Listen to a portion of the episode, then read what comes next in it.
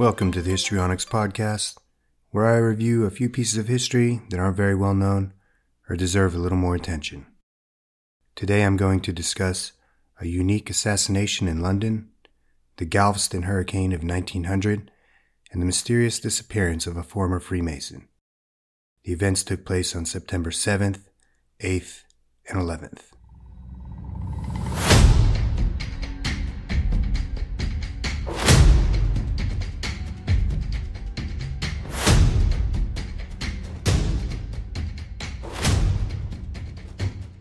September 7th, 1978. While walking across Waterloo Bridge in London, Bulgarian dissident Georgi Markov is assassinated, possibly by means of a ricin pellet fired from a specially designed umbrella. Georgi Markov was a Bulgarian dissident writer. He originally worked as a novelist, screenwriter, and playwright in his native country of Bulgaria until his defection in 1968. After relocating to London, he worked as a broadcaster and journalist for the BBC. Markov used his forums to conduct a campaign of sarcastic criticism against the incumbent Bulgarian regime, which had become hypercritical and malicious. Although some of his works were banned, Georgi Markov was a successful author. Between 1975 and 1978, Markov worked on his In Absentia reports, an analysis of life in communist Bulgaria. They were broadcast weekly. Their criticism of the communist government and the party leader made Markov an enemy of the regime.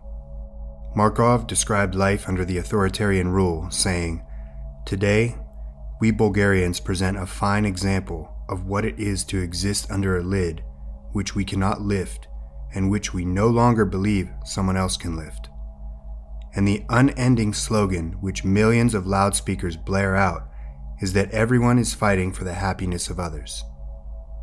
Every word spoken under the lid constantly changes its meaning. Lies and truths swap their values with the frequency of an alternating current. We have seen how personality vanishes, how individuality is destroyed, how the spiritual life of a whole people is corrupted to turn them into a listless flock of sheep. We have seen so many of those demonstrations which humiliate human dignity, where normal people are expected to applaud some paltry mediocrity who has proclaimed himself a demigod and condescendingly waves to them from above. On September 7, 1978, Markov walked across the Waterloo Bridge in London and waited to take a bus to his job at the BBC. While at the bus stop, he felt a sharp sting on the back of his thigh. He looked behind him and saw a man picking up an umbrella off the ground. The man then hurried across to the other side of the street and got in a taxi. When he arrived at work, he noticed a small red pimple had formed where he was stung, and the pain was getting worse. That evening, he developed a fever and was admitted to St. James Hospital, where he died four days later at the age of 49. Annabel Markov recalled her husband's view about the umbrella telling the BBC in April of 1979. He felt a jab in his thigh. He looked around and there was a man behind him who had apologized and dropped an umbrella.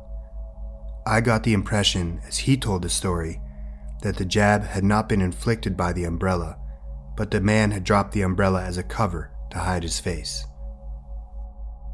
Newspaper accounts claim that he had been shot in the leg with a pellet fired from an umbrella, wielded by someone associated with the Bulgarian Secret Service. Investigations have discounted the theory that a pellet had been fired from an umbrella. It has been speculated that Bulgarian Secret Service asked the KGB for help. During the autopsy, the doctor noted a red mark on the back of Markov's leg. He cut a tissue sample from the area with a matching sample from the other leg. These tissue samples were sent to a chemical and biological weapons laboratory, where a tiny pellet was found in one of the samples. The pellet measured 1.7 millimeters in diameter and was composed of 90% platinum and 10% iridium. It had two holes with diameters of 0.35 millimeters drilled into it. Further examination by experts could not detect any remnant of poison. Considering possible poisons, scientists hypothesized that the pellet might have contained ricin. Scientists also thought that the sugary substance had been used to coat the tiny holes, creating a bubble that trapped the poison inside the cavities, with a specially crafted coating designed to melt at human body temperature. After the pellet was inside Markov, the coating might have melted and released the poison to be absorbed into the bloodstream and kill him. KGB defector Oleg Kalugin alleged that the KGB arranged the murder, even presenting the Bulgarian assassin with alternatives such as a poisonous jelly to smear on Markov's skin. But to date, no one has been charged with Markov's murder. Kalugin stated that Markov had been killed using an umbrella gun. The Times has reported that the prime suspect is an Italian, Francesco Gullino, who was last known to be living in Denmark. A British documentary, The Umbrella Assassin, interviewed people associated with the case in Bulgaria, Britain, Denmark, and America, and revealed that Gullino is alive and well and still traveling freely throughout Europe. Here's my take on the Markov assassination. It's awesome that he was speaking out against communism. It's a shame we don't have more people like him around today that acknowledge the reality around them. Uh, people with balls that speak out against demigods that are just making up their own rules. Uh, but with all that said, he don't fuck with the KGB. I don't know if he was aware that he was fucking with the KGB, but everybody knows that. The KGB will vernomen!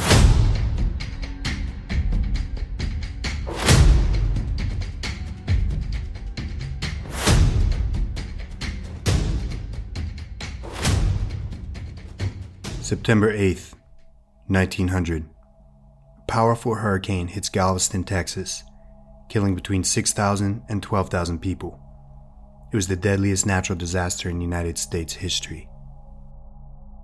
The city of Galveston was founded in 1839 and had weathered numerous storms, all of which the city survived with ease. In the late 19th century, Galveston was a booming town with the population increasing. It had many business buildings in a downtown section called the Strand, which was considered the Wall Street of the Southwest. The city's position along the Gulf of Mexico made it the center of trade in Texas and one of the busiest ports in the nation. With this prosperity came a sense of complacency, as residents believed any future storms would be no worse than previous storms. The Galveston Weather Bureau director, Isaac Cline, even wrote an article in 1891 stating that it would be impossible for a hurricane of significant strength to strike the island. 25 years earlier, the nearby town of Indianola was undergoing its own boom. Then in 1875, a powerful hurricane blew through, nearly destroying the town. Indianola was rebuilt, but a second hurricane 10 years later caused most of the town's residents to move elsewhere. Many Galveston residents took the destruction of Indianola as a lesson on the threat posed by hurricanes. Galveston is built on a low, flat island along the Gulf Coast, Many residents proposed a seawall be constructed to protect the city, but most of the population and the city's government dismissed their concerns. Isaac Cline cited his 1891 article that a seawall was not needed due to his belief that a strong hurricane would not strike the island. As a result, the seawall was not built, and development activities on the island actively increased its vulnerability to storms. Sand dunes along the shore were cut down to fill low areas in the city removing what little barrier there was in the Gulf of Mexico. On September 4, 1900, the Galveston Weather Bureau received warnings from the Bureau's central office in Washington, D.C., that a tropical storm had moved northward over Cuba. At the time, they discouraged the use of terms such as tornado or hurricane to avoid panicking residents in the path of any storm. The Weather Bureau forecasters had no way of knowing the storm's trajectory, as Weather Bureau Director Willis Moore implemented a policy to block telegraph reports from Cuban meteorologists at the Belén Observatory in Havana. Moore also changed the protocol to force local Weather Bureau offices to seek authorization from the central office before issuing storm warnings. Weather Bureau forecasters believed that the storm had begun a northward curve into Florida and that it would eventually turn northeast and emerge over the Atlantic. As a result, the Central Office of the Weather Bureau issued a storm warning in Florida from Cedar Key to Miami on September 5th. By the following day, a hurricane warning was in effect along the east coast from Cedar Key to Savannah, Georgia, while storm warnings were displayed from Charleston, South Carolina to Kitty Hawk, North Carolina, as well as Pensacola, Florida to New Orleans, Louisiana. Cuban forecasters adamantly disagreed with the Weather Bureau, saying the hurricane would continue west. One Cuban forecaster predicted the hurricane would continue into central Texas. In Galveston, on the morning of September 8th, the swells persisted despite only partly cloudy skies. Largely because of the unremarkable weather, few residents saw cause for concern. Few people evacuated across Galveston's bridges to the mainland, and the majority of the population was unconcerned by the rain clouds that began rolling in by mid morning. According to his memoirs, Galveston Weather Bureau Director Isaac Cline personally traveled by horse along the beach and other low lying areas to warn people of the storm's approach. However, these accounts by Cline and his brother, Galveston meteorologist Joseph Cline, have been disputed.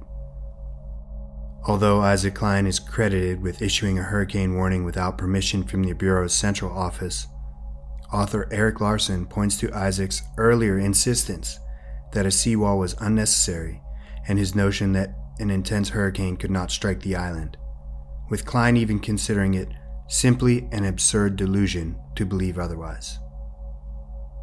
Storm surges began flooding the city during the early morning hours of September 8th. The highest point in the city of Galveston was only 8.5 feet above sea level. The hurricane brought a storm surge of over 15 feet that washed over the entire island. Water rose steadily from 3 p.m. until 7:30 p.m. Eyewitness accounts indicated that the water rose about 4 feet in 4 seconds. An additional 5-foot wave flowed through the city by 8:30 p.m.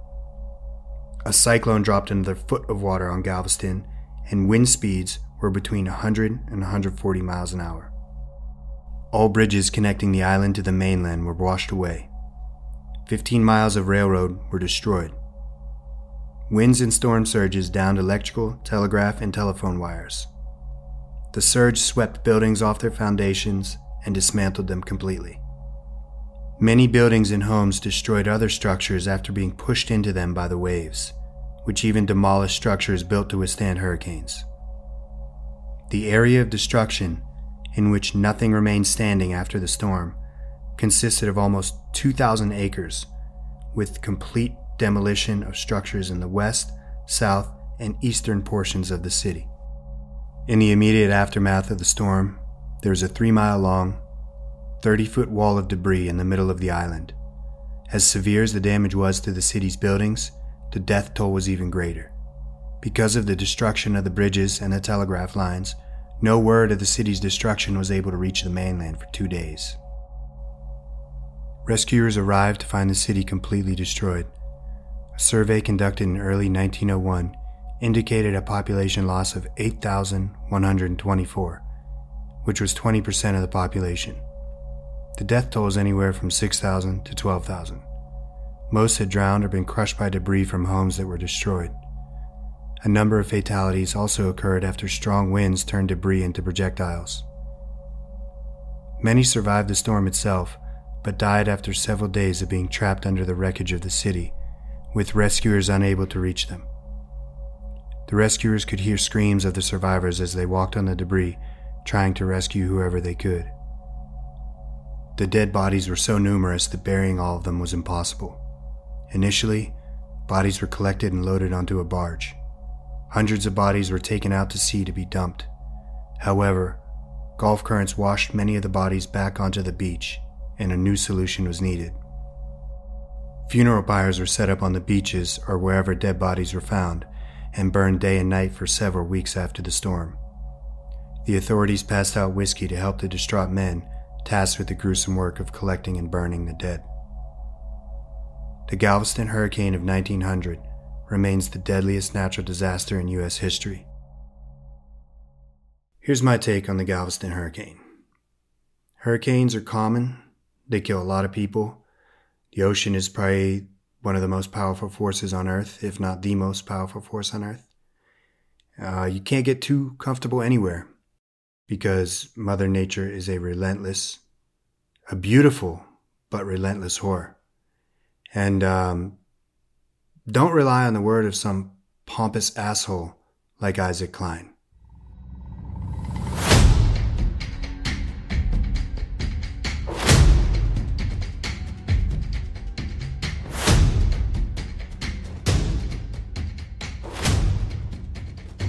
September 11th, 1826. Captain William Morgan, an ex Freemason, is arrested in New York after declaring that he would publish a book against Freemasonry. This sets into motion the events that led to his mysterious disappearance. Morgan was a resident of Batavia, New York, whose disappearance and presumed murder ignited a powerful movement against the Freemasons, a society that had become influential in the United States. After he announced his intention to publish a book exposing Freemason secrets called The Mysteries of Freemasonry, he was arrested on trumped up charges of debt. He disappeared soon after and was believed to have been kidnapped and killed by Masons from Western New York. Morgan claimed to have been made a Master Mason while he was living in Canada, and he appears to have briefly attended a lodge in Rochester. In 1825, Morgan received the Royal Arch degree at Leroy's Western Star Chapter number 33, having declared under oath that he received the previous six degrees. It has never been established if he actually received those degrees, and if so, from which lodge. Morgan then unsuccessfully attempted to help establish or visit lodges and chapters in Batavia. He was denied participation by members who disapproved of his character and even questioned his claims to Masonic membership. Morgan finally announced that he was going to publish an expose critical of the Freemasons and revealing their secret degree ceremonies in detail. Morgan declared that a local newspaper publisher, David Cade Miller, had given him a sizable advance for the work. Several members of the Batavia Lodge published an advertisement denouncing Morgan for breaking his word by authoring the book. An attempt was also made to set fire to Miller's newspaper office and print shop. On September 11, 1826, Morgan was arrested for supposed non payment of a loan and allegedly stealing a shirt and tie. According to laws of the time, he could be held in debtor's prison until restitution was made, which would have made it very difficult to publish his book. Morgan was jailed, and when Miller learned of this, he went to the jail to pay the debt and secure Morgan's release. Morgan was released but then rearrested and charged with allegedly failing to pay a $2 tavern bill. While the jailer was away, a group of men convinced his wife to release Morgan. They walked to a waiting carriage, which arrived two days later in Fort Niagara. Shortly afterwards, Morgan disappeared. There are conflicting accounts on what happened next.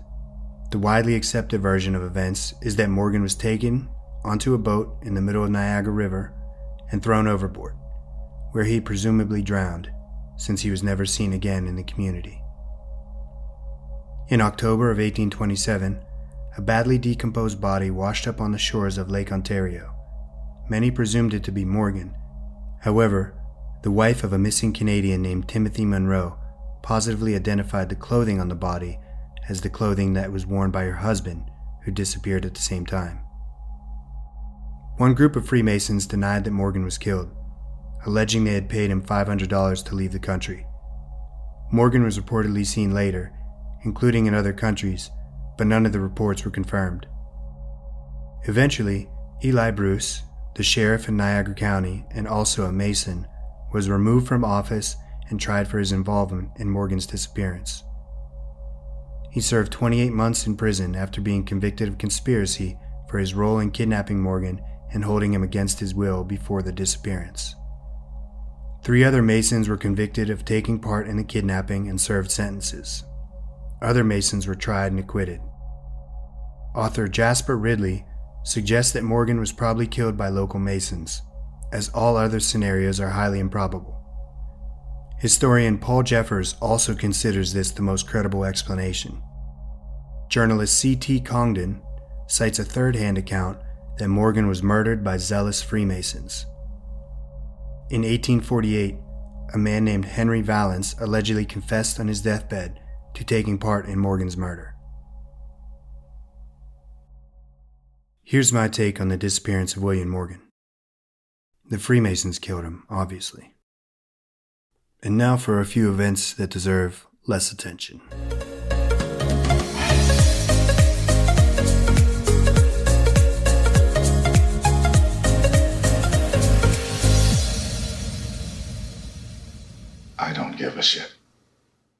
September 5th, 1698.